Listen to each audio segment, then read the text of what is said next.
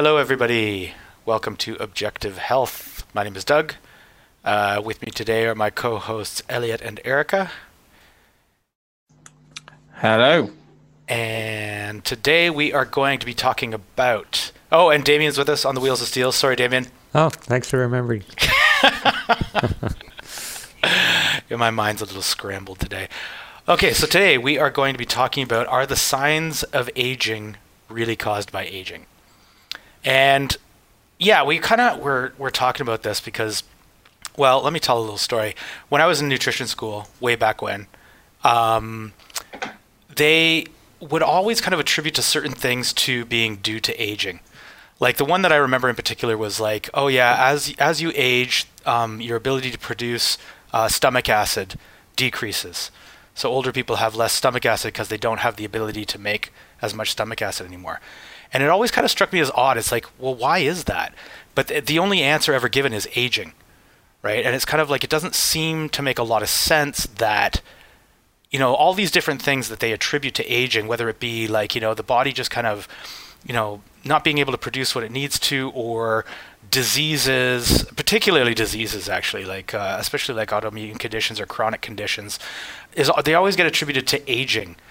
But then you hear these stories of like, people, you know, turn of the century or older, um, basically like they would be working until they died and they never succumbed to any of these like chronic disease conditions. Their body didn't start falling apart.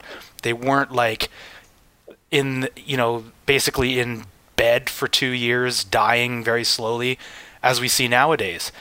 So it's kind of like made us sort of think about, well, what is actually attributable to aging?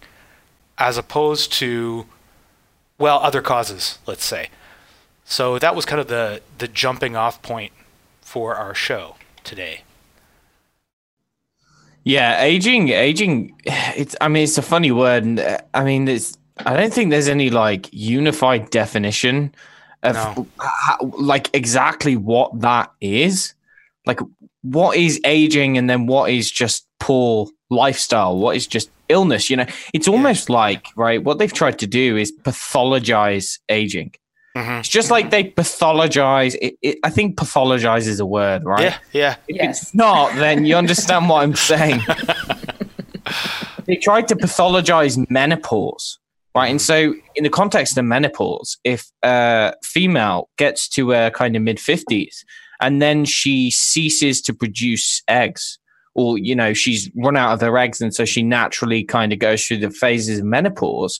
It's like doctors will class that as a disease and they will medicate that. Mm-hmm. And that's, I mean, there's actually a lot of elderly women, of course, I say elderly, but kind of, you know, menopausal women who experience horrible symptoms. Okay, fair enough. Um, but that is prolonged for a very long time. Um, and it really benefits the pharmaceutical companies, right? There's many, there's thousands, hundreds of thousands of women on H R T. Mm-hmm. So it's like with the menopause, what they did was they basically said that this was almost like in the same class of a disease. And so they can medicate it. And it seems like to some extent, that's what they've done with aging as well. Mm-hmm. And so I had, you know, I actually study with, um, with the American Academy for Anti-Aging Medicine. Mm-hmm. And and they take this kind of approach as well, in that aging is something that you should, um, you know, th- th- th- there is a disease kind of thing. It's it's a bad thing, and and you should try to do what you can not to age. Yeah. Whereas the way that I see it is actually we should try to age gracefully. Mm-hmm. Right? You're always going to age, but what does aging actually mean? Does it mean that you should become a decrepit, kind of broken uh, body of bones, you know, mm. bag of bones kind of thing, or is Is is is it a natural process that doesn't have to involve all of these horrible symptoms? Yeah, yeah, yeah. I agree. It's uh, it's really well. It's just crazy. I mean, you were mentioning the stuff about the um, the um, menopause, and uh, I know Erica, you had uh, brought up an article before um, about uh, osteoporosis as well. Mm-hmm. And it and was the, osteopenia. Yeah. That those are another thing where they're kind of like medicalizing something that's actually quite normal. Um, mm-hmm. Basically like, you know, they're comparing everybody's bone density to the bone density of a thirty-year-old and saying, oh, yeah, that's not normal. We got to put you on medication to get your bone density up. And it's like that that doesn't make any sense. Like, why would you com- compare the bone density of a sixty-year-old woman to that of a thirty-year-old woman and say that, mm-hmm. the you know, a certain amount of loss of bone density is, is a normal part of aging? So yeah. why, you know, that comparison really just makes it so that they can sell more of their their osteoporosis drugs. Yeah. And it was created by the W H O, actually. Um, the uh, World Health Organization in the early nineties started uh, to project upon millions of women's bodies, uh, convincing them that they had a drug-treatable, though symptomless disease. And this is osteopenia and osteoporosis. And, um, you know, so start getting tested. And the reason that I was actually interested in looking more into this is I work in a fitness center and I have a lot of women that are over sixty-five. And in the last like six months, six of them have come to me and they're all of a sudden very concerned about osteopenia. And my doctor just diagnosed me, and, you know, and they're all in really good health. They walk on the treadmill, they exercise, they eat well, you know, and so all of a sudden this new added stress, in addition to, you know, normal, I call it maturing these days, because, you know, people don't want to say, oh, I'm aging, but if you're maturing gracefully, right? And so that's why I found this article really interesting, and it's called The Manufacturing of Bone Diseases, the Story of Osteoporosis and Osteopenia. And uh, Green Med Info carried that. And so, yeah, just like you're saying, they they talk about menopause in there. It's just another illness that women have to worry about that they're going to get, you know, and um, they don't know that it's a bone density test. So they just get, send out some random number and, oh, your bone density is low. And then all of a sudden women are stressing out about it, you know? Mm-hmm. Yeah. And there's a lot more that goes, uh, that's involved in bone health than simply bone density, right? There's research showing that you can quite easily increase bone density um, by giving certain medications. I'm pretty sure, if I remember correctly, you can increase bone density quite nicely with something called strontium, which is a, a type of mineral, but that doesn't necessarily protect you from fracture, right? So, so just increasing the density does not prevent someone from, or does not significantly anyway, prevent them, prevent an individual from developing, um, a, you know, a, breaking the bones. So, so it's like, actually, there's a lot more to kind of maintaining integrity of the musculoskeletal system as you're getting old, just by this one individual parameter, which is bone density, which is what they market it as, so that they can get people on these drugs to improve their bone density. Mm-hmm. Again, it seems like a marketing ploy from Big Pharma. Um, again, pathologizing something which is a natural consequence. Yeah, because flexibility is really important in bones too, possibly even more important than density.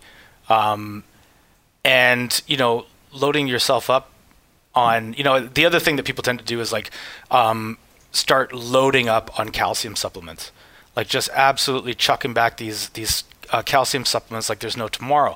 Got to get more calcium in there. Got to get it into my bones. But realistically, like, you know, I Sayer Ji from Green Med Info actually makes this this analogy quite a bit. He's like, if you think of a piece of chalk, right? That's like basically all calcium. It's super brittle. That's not like, you know, even though it's very dense, it's actually quite brittle. So having a dense bone is not necessarily what you want, because a bone, you know, d- despite the fact we don't really think of bones as being particularly flexible, they do have some flexibility, and that's also important to maintain rather than just density. Mm-hmm. And there's also muscle mass as well. So actually not your bones, your systemic muscle mass. Mm-hmm. So are your ligaments, are your tendons, are your muscles surrounding the bone? Are they strong? Because actually, if your connective tissue as a whole, if you lose the um, the, the cushioning, et cetera. So this is kind of just coming back to this is, you know, maintaining systemic health rather than focusing on one parameter. Mm-hmm. Um, but essentially, you know, if your connective tissue, if there's good cushioning for the bones, then actually they are acting as shock absorbers. So in the case that you do have some kind of trauma, um, then you're going to be much less likely to, the, the bone is, is going to be taking a lot less of a, um, you know, like a trauma or the force if your other tissues are in place to actually protect that as well. Mm. So again, I mean, it's, you can't just focus on one small parameter and, and expect that that is, you know, miraculously going to fix the problem.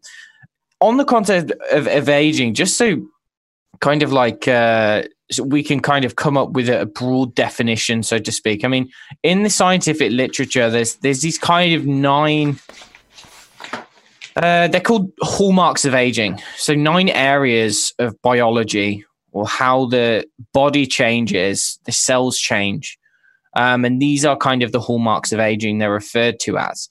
Um, and this is not necessarily symptoms. The symptoms would be because of these changes at a much more fundamental level. So there is changes to the genes.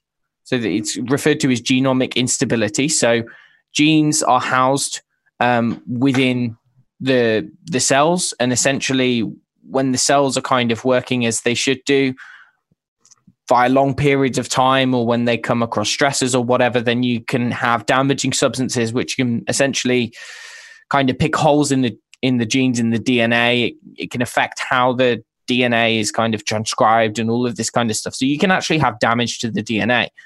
Um, and then that can kind of affect lots of things um, downstream from that. There are these things called telomeres. Now, telomeres, I think we've spoken about this on past shows.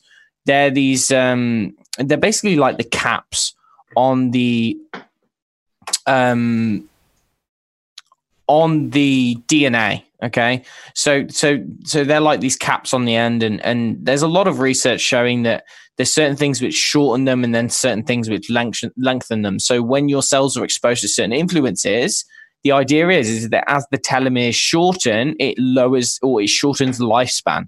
So there's lots of research looking into how, you know, you can lengthen the telomeres, or how you can delay the shortening of them and actually improving lifespan. So in this case, things like calorie restriction and fasting and, um, you know, different types of supplements and nutrients and exercise, how this affects kind of the telomeres, which then would affect the lifespan, which is essentially involved in, in aging, right?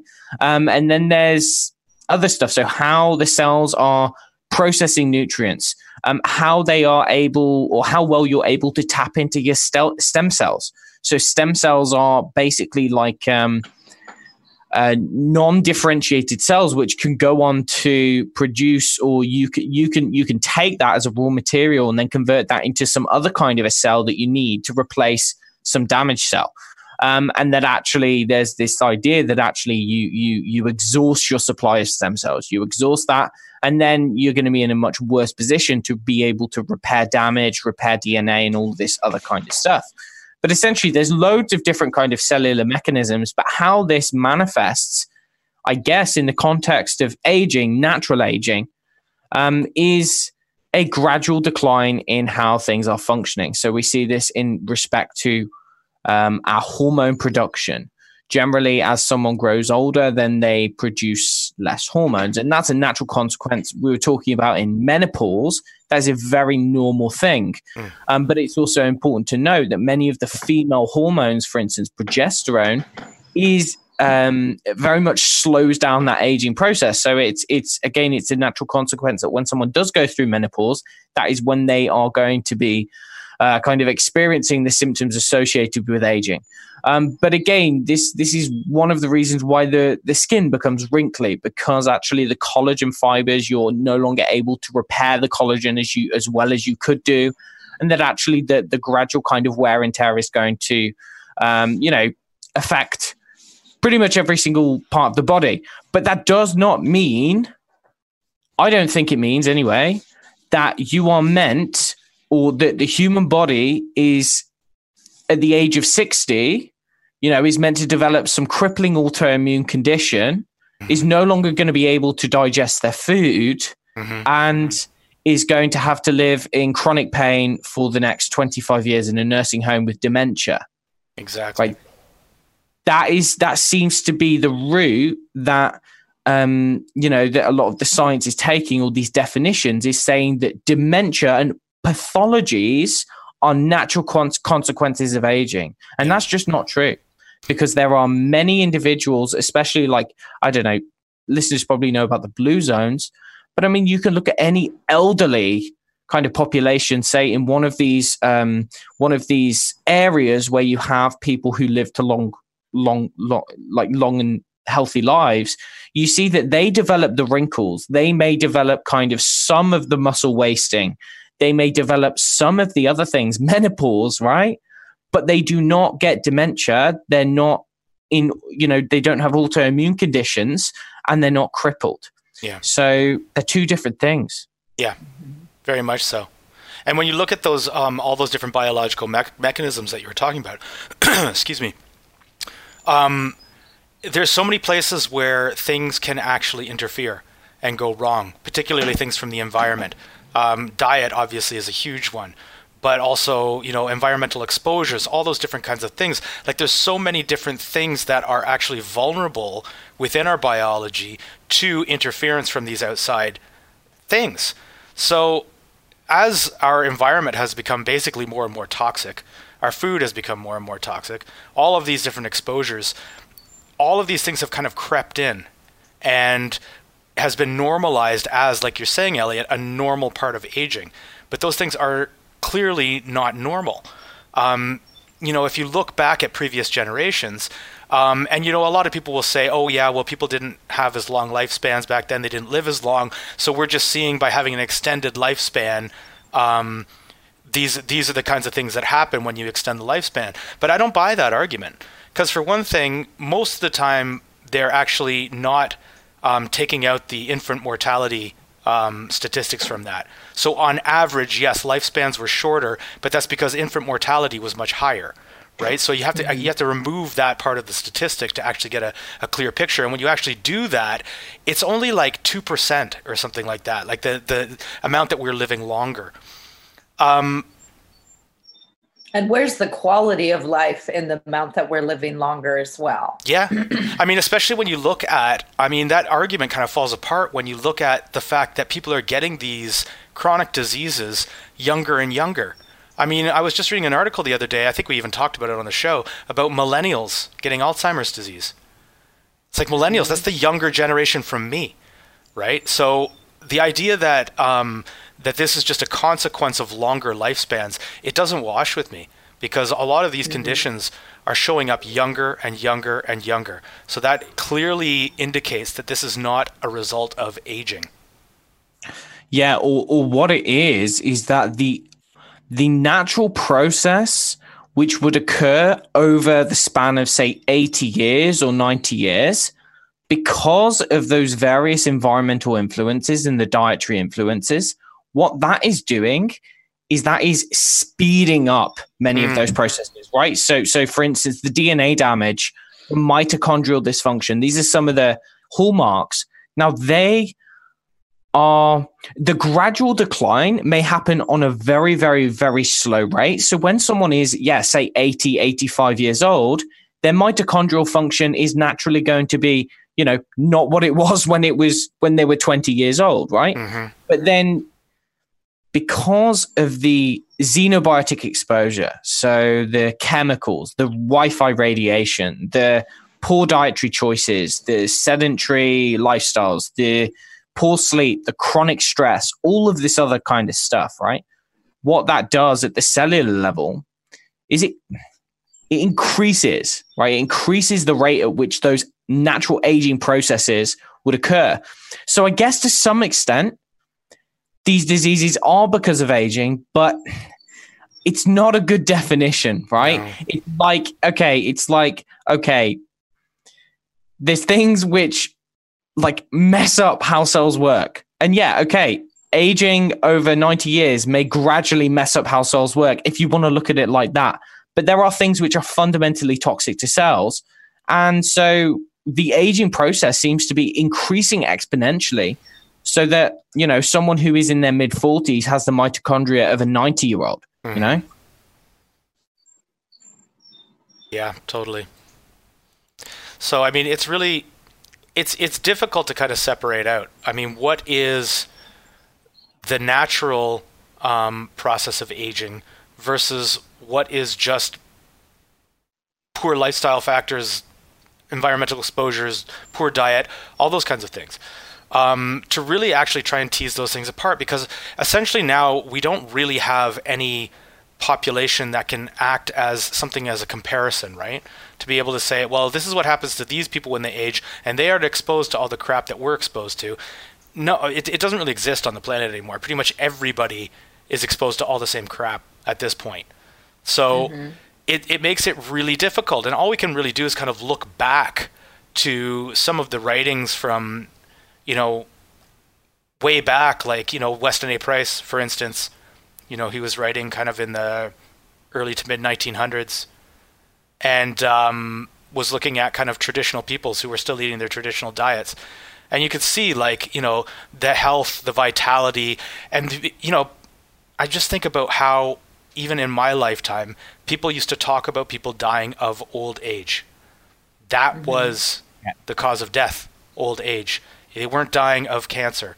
They weren't dying of whatever else, diabetes, like any of these diseases that kind of just get tacked on to aging now. Now, some people might argue, well, yeah, but we're just better at identifying those things now. Those people were probably dying of those diseases, um, and we didn't, we just didn't know because we didn't know what those diseases were. Again, I don't buy it, because those diseases yeah. have very strong symptoms. You can see those things. People these days are falling apart. It is a roller coaster drop to death. You know what I mean? So, yeah, I, I don't buy it. I think that there was, like I said at the top of the show, people would go out into the fields and keep on working until the day they died. One day they just wouldn't get up, and that was it.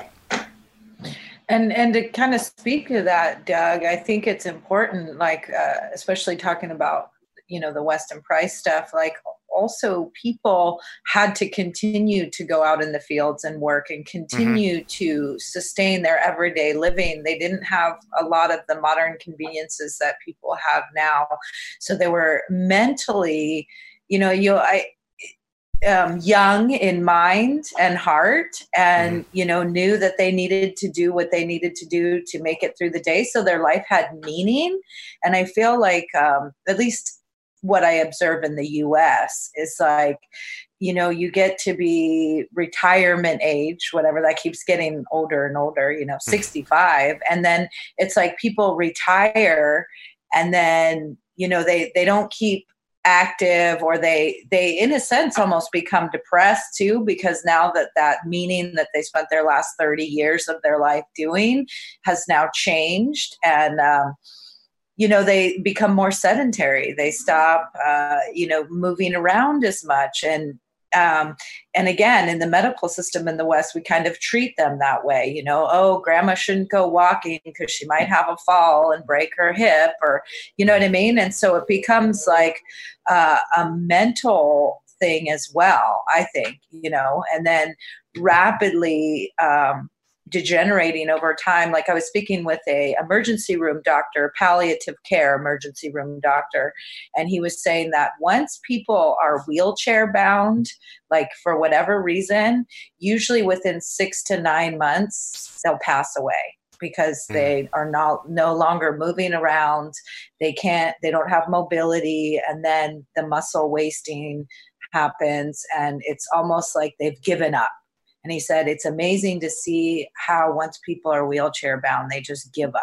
They they they f- feel that they're no longer useful, you know, and in the West, we have this tendency to just relegate people to old people's homes, instead of in other cultures where they keep the grandparents in the house, helping with the children, helping with the cooking. You know what I mean? There's still a, there's still a reason to live. Mm-hmm. So. Yeah. Yeah, it's very sad. Yeah. So I think that, you know, it, it always comes back to kind of the same thing on our show, as far as like what, what you can, can you actually do. do. What can you do about aging? How can we stop aging? And one thing that I can say is that I think that a lot of, you know, this, there is a huge industry that has grown up around this whole idea of anti-aging. Um, and I think a lot of the stuff that's out there is kind of snake oil. Um, I, you know, I'm not going to dismiss absolutely everything that's out there. Maybe there are some, some good things, but I think generally the stuff that's based on antioxidants is based on a very primitive understanding of oxidation and antioxidation. And I don't think that people really know enough. Like the idea being that, you know, if you if you just take this supplement that's super high in antioxidants, it's going to um, have anti-aging effects, and you're not going to you, you know you're not going to age. And generally, the popular conception of anti-aging is like not get wrinkles or gray hair. Um, and I think that those that, that that kind of thing, that kind of perspective is kind of naive. Um, things are much more complicated than, I'm sure Elliot has more of an idea of this than I do, but like the idea of oxidation and antioxidation, like it's it's not as simple as just eat a bunch of antioxidants and you won't age as quickly. I think things are a lot more uh, complicated, so you'd probably be best to not, you know, blow your fortune on these kinds of products. What's what is it? Uh, drink red wine for the resveratrol. That was a big one. Yeah, that it's okay that to drink lots too. of red wine because resveratrol combats aging. I yeah. think that's just a, an open invitation for people to get hammered. But that's me. You know what I mean? Well, it's funny too because suddenly, like as soon as that whole antioxidant thing started getting popular, like suddenly everything was a superfood. You know, mm-hmm. like chocolate, red wine, ev- everything basically is like nuts. Nuts are superfoods. It's like everything basically in your cupboard suddenly became a superfood. And like, like that doesn't make any sense.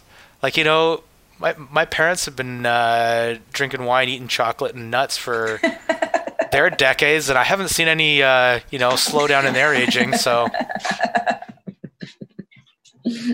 yeah, I think it was just a very simplistic way of looking at things, and a mark. It basically just became a marketing scheme. Like, you know, 'cause if you can sell something as anti-aging or really high in antioxidants, it's, you know, I'm not going to say. And everyone's oil, getting a little bit older each day, so you yeah. have an endless population to sell these uh, ideas to, right? You know, people at twenty-six are worried, oh my gosh, what's going to happen when I turn forty? I better start eating my chocolate and drinking my wine now. You know, I think you're right. I think it's a marketing. You know, it's a paranoia uh, for the vain in a lot of ways. You know. yeah. Yeah. Yeah, they capitalize on, on human beings' inherent fear of death. Yeah, you know, and they'll do anything they can to to try to, um, you know, to prevent the, the inevitable reality that we're all going to die at some point. And it's people don't like to think about it, right? It's true. So are you saying we're going to die, Elliot? Is that what you're saying? You heard it here, f- here first, folks. Everybody's going to die. Yeah. I think, you know, more or less uh, cleaning up your diet, cleaning up your environment, trying not to be exposed to too much um, pollution, other stuff in the environment. Like, I mean, that that's basically the best anti-aging protocol, more or less. Exercise. And exercise. I got one. Thanks, I got a good one too. Um, dancing. Oh yeah. So uh, slow down your aging process with dancing. So just as Damien just said, scientists and doctors say that dancing and endurance training increases the area of the brain that declines with age. Dancing has the ability to counteract the age-related decline in mental and physical capacity, leading to noticeable behavior changes. So start ballroom dancing, find a yeah. partner. Yeah. Okay. Definitely. Okay, well, unless there's anything else, I think that is our... Our our show has aged to full maturity, and it's time it's time to end it now. Thanks everybody for joining us today on Objective Health. Uh, be sure to like and subscribe if you feel so inclined. Share the video with all your friends, and we will see you next time for another exciting episode. Bye bye. See you.